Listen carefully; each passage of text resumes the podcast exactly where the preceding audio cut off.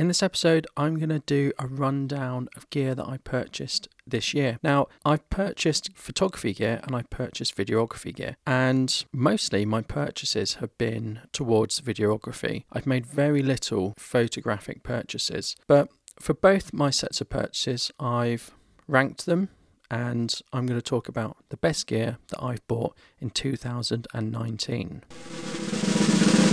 So I'm going to start with photography gear, and I've only got five things, which which is amazing, isn't it? So I'm not counting things like memory cards and, and other things like that. I bought very little, really, because I'm really quite content with my photography gear. I haven't, for various reasons, been able to get out and do much photography recently, which has been a real shame and thoroughly tragic. And I've not been able to make many YouTube videos recently as well. It's just coming towards the end of the year, getting stuff done at work, having a busy home life, it's just meant I've not had time for things and, and things have fallen by the wayside. So let's start at number five. And in number five, I bought some Selens gear this year. Now, you might not have heard of Selens, and it, it, it's flash gear. Selens essentially are a knockoff company. They copy things. And when I first started doing photography, I always bought things that were the brand name. And then I soon realized that a softbox is a softbox.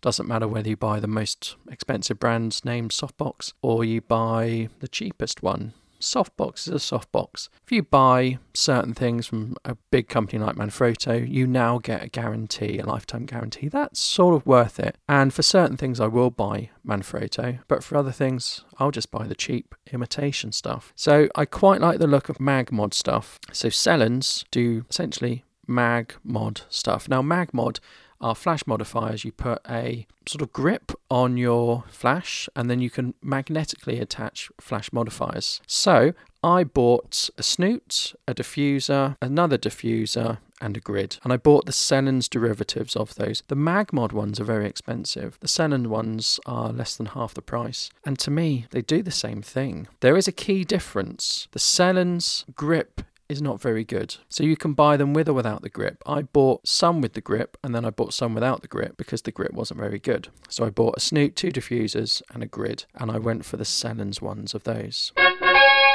Number four, I bought the DxO1.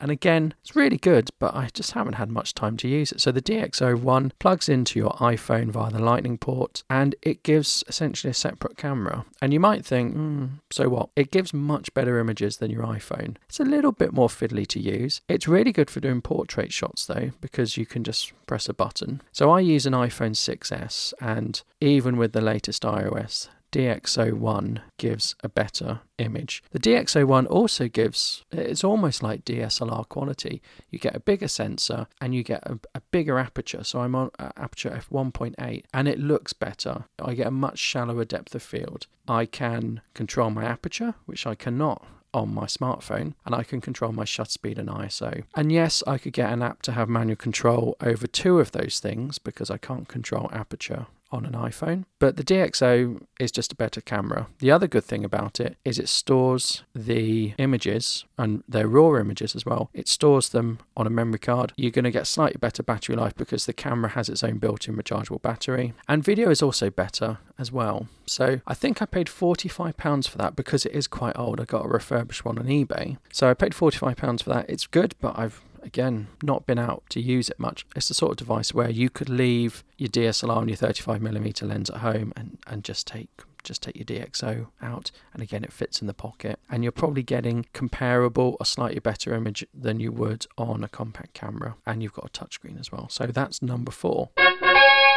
Number three is cinefoil, and I use cinefoil quite a lot. I use it as a flag basically. And what a flag does with lights is you want to illuminate something. Let's say you're, you're having something side illuminated. You don't want light spilling into plane of the camera, so you put something in front of it to block that. So you focus the light only on the side or the background or whatever, but none none spills into the camera. Well, cinefoil is great for that, and cinefoil is metal that's black it, it's stronger than sort of your aluminium foil you would use in the kitchen, and you can shape it into what you want and wrap it around things, and it's just useful for flagging, really. There's not really much to say about it. And number two for my photography gear of the year would be the Magmod grip. So I talked earlier about using Selens modifiers. The grip's rubbish. It comes off, it's not strong. And if you use official Magmod stuff, you would put the Magmod grip on your flash, you put the modifier on top, and you could shake it and it wouldn't come off. When you use the Selens grip, you shake it and it comes off. And to me, the whole point of using the Magmod system is it doesn't come off. It's small, light, and portable, but it doesn't come off. That's the real selling point. I watched a few online reviews of the Selens and the Magmods, and pretty much everyone said get the Selen stuff, but use the Magmod grip. So I bought a Magmod grip, so much better. Once you put it on, it you probably don't want to take it off. It's that sort of thing because it's a bit of a hassle to get off, but it holds everything really firmly magnetically. And my number one photography purchase of the year is the Fuji XF10. I had the Fuji X70 and it was all right, and I, I must admit I didn't use it very much. And I wanted a small camera for street photography, and I came across the Fuji XF10. So I sold my X70, and the money I made with that, I bought an XF10. And I would have done a review by now and an episode about the XF10, but I just don't feel I've used it enough to warrant doing a review. Again, I've not been getting out and doing much photography. Hopefully, hopefully I'm going to get out and do a little bit of street photography soon. But the XF10 to me is the poor man's Ricoh GR. I think it's really good. It's got a really bad review, but I think it's really good. I bought mine manufacturer refurbished, and like I said, the, the cost of selling the X70 paid for the XF10. It's a really small camera, nice little prime lens on it it's the same lens as the X70. Got some really nice features, but yeah, just good for taking street photography and quick images. And let's face it, it's going to be much better than using my smartphone, even with the DxO1 on. So that's all I bought for photography. Now, videography, I bought many more things, and actually, I've been able to rank things up to 10 because I bought so much more. So in number 10 is a Velbon Ultra Monopod. Now when I'm out doing video, it's quite a hassle to just hold your camera for a long time and keep it steady. Keeping it steady is really difficult but I don't want to take a tripod with me. So I got a Velbon Ultra monopod, which is really small. It's small enough to fit in your pocket, and I take that with me now, and I just screw it into my camera and I drop it down, and then I've got a stable camera that isn't a hassle to hold and, and is easy to use. And I use that while making a sort of documentary film for my YouTube channel. So I was standing around quite a lot, filming people do things, and it was ideal for that. It took up no space, it enabled me to get steady shots, it enabled me to do some tilts and some pans and stuff and some spins. And yeah, it's really good. Monopods, the better monopods are very big and bulky, and it's almost like might as well carry a tripod. This is not bulky and it's just right and it's stable enough to, to sort of work with medium sized cameras, which is what I have. So that's in at number 10. Number nine is my GoPro Hero 7, and I've had such mixed feelings about GoPro, the company, which I will probably talk about later. I got a GoPro Hero 7, not straight away when it came out, but a while after it came out, simply to get stable video and to have something to record when I'm doing YouTube and when I'm out and about. The GoPro Hero 7 is very good, the stabilization is very good. Yes, the 8 is better, but I certainly won't be buying the GoPro 8. The 7 is good enough for me and it gives, you know, it does hyperlapses, it does high speeds, it's tough, it's waterproof. And what was amazing was doing underwater filming with it. And I did an episode about underwater filming with my GoPro. And yeah, that gives a really good amazing 4K pictures and 2.7K st- with stabilization. Really good, but I shall talk more about GoPro later. In at number eight is a light, a Godox SL60. So I bought this to have a really powerful light. Now, where I do my YouTube stuff is generally on location or in my shed, but I wanted a really powerful light. The Godox is such a powerful light. I can just shine it through something, and I'll talk about what that something is later. And I've got a huge amount of light. It, it's an, you could point it at the ceiling and you could illuminate a whole room with it. It's LED powered. It does have a fan that does make a bit of noise, but it's not massively loud. In at number seven is the Feitek Vlog Pocket. And again, this goes back to my view of getting out there, doing things, and not being laden down with kit. So with the Vlog Pocket, I can put my smartphone in it. It does fit in the pocket. It's really easy to set up and it's not difficult to balance. I recently tried out a Phaetech gimbal, and it just happened to be Phaetech, and I, sp- I would spend forever balancing it. For me, having a gimbal is it's quick, but when I was using the Phaetech big gimbal with a variety of cameras, each time I put a lens on, I had to rebalance it. Each time I put a different camera on, I had to rebalance it. Otherwise, it sort of jitters. It, it's it's not very good. And in the end, I got fed up with it, and I thought I'd just use a smartphone gimbal. The Phaetech Vlog Pocket had just come out, and it was a very good price. So I bought it and I've used it loads. So it's really for those walking shots. I find if I stand still, film in my gimbal, we get movement, which isn't very good. Actually, I'd rather just put it on my monopod and film that way. I get a better static shot on that Velbon monopod. But the Phaetech Vlog Pocket is in at number seven. Number six is a Steadicam. So going back to getting stable footage, as as you know, I tried out the Phaetech gimbal and I gave up on it. I wanted to get steady footage with my bigger cameras. I didn't always want to be using a smartphone. As portable as it is, I wanted this year to really up my YouTube game and do better. So I wanted to get steady footage with my larger cameras. And I was thinking, well, if I have to do a lot of balancing anyway, I might as well get a Steadicam. Now, Steadicams are mechanical. They're just a big piece of metal with weights on. You add weights, you move bits about. So I got one. I bought one that was £37. I got it on Amazon. And initially initially sort of drove me mad, but once I practiced with it I got used to it, it was really good. There's no batteries to it. Yes, each time I change a lens, each time I change camera, I would have to rebalance it. And yeah, that that will take longer than a gimbal, but I sort of get a more organic and a more natural shot out of it. It seems better. So that's number six. It's not for everyone, the Steadicam. You need a bit of patience and you need to practice, but it, it takes a little bit longer to set up than a gimbal. But one of the advantages is once it's set up, you don't have to do anything to it. Just put your camera on, and that's that. So I'll probably just use it with one camera mainly, and that'll be that. In at number five is an anamorphic iPhone lens. So I bought a lens to go on my iPhone to give an anamorphic look, and I use it with Filmic Pro. And in Filmic Pro, I can de-squeeze the image. So I get a lovely wide anamorphic shot and it's really good and I have no complaints. It's not going to be the best, it's on the smartphone, but it does look really cinematic and I can get lots of stuff in and that's why it's number five. So I've been really pleased with that and use that quite a lot.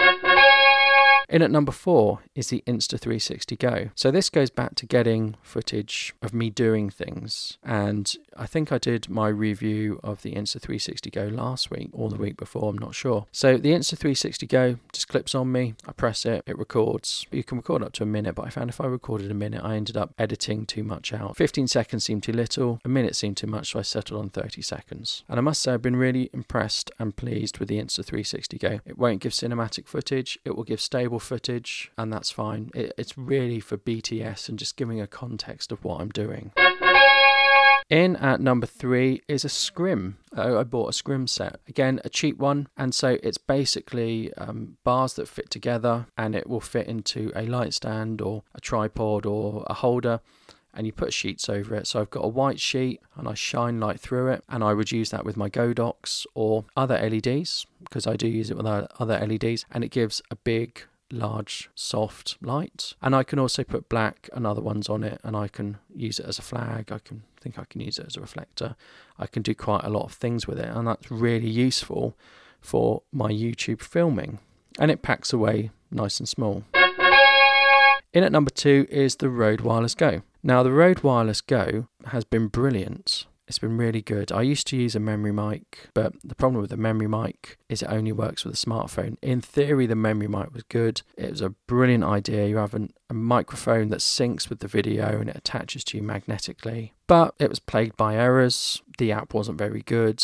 and the app stopped working for my phone. So in the end, I, I gave it back and I got the Wireless Go. Now, the Wireless Go will plug into cameras, smartphones. It's not the best audio, there are better audio. So the audio setup I'm recording with is better. But for video, you need good audio and it's a hassle to record audio separately. So I like to record it in camera. And the Rode Wireless Go gives good enough audio for in camera recording. You don't hear a lot of hiss, you don't hear a lot of background stuff. I wouldn't use it for podcasts and I have used it on a podcast episode.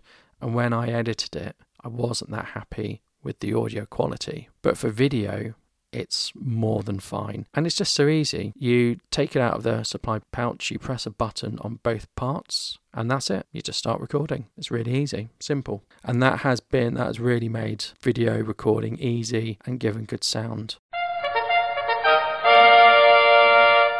And in number one, it's really quite boring. It's a Manfrotto single arm and a Manfrotto super clamp, and I put those two together because I use them together. So the super clamp is really good. I clamp it on my table and I attach the arm to it, and it means I can have an arm go up and I can adjust the arm and point things down. I put my camera on it and I can point down and do my YouTube videos, or I can aim it anywhere. If you use a tripod and try and point down, you always get the legs in and you can't sort of have it on a table, just doesn't work. So that enables me to do top down videos for YouTube.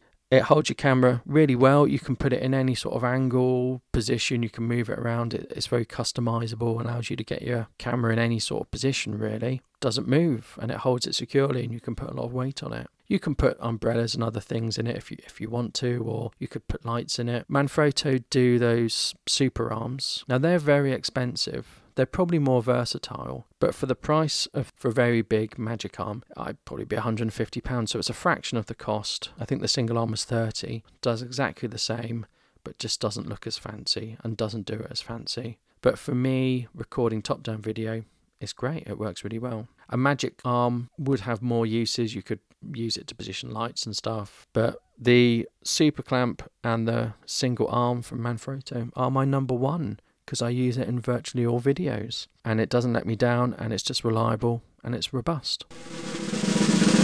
So those are my top gear purchases of 2019. Some of them are new in 2019 and some of them have been around forever or the idea of them has been around forever. This time of year everyone does a sort of review or the best of or this and that. I thought I'd just do the best gear that I've bought. Now most of my gear has come from Amazon or eBay the majority has, has come from Amazon. So as you can see, it's been mainly video stuff I've bought this year because I'm hoping to up my video game. That doesn't mean it's all kits, bit of skill, thought and planning on my part, but I am aiming to up my YouTube video game. I keep saying this, this might be my last one for a couple of weeks while I have a rest at Christmas, but I found some time to get this episode out, and I wish you all a happy Christmas and a lovely new year. Thank you. Goodbye.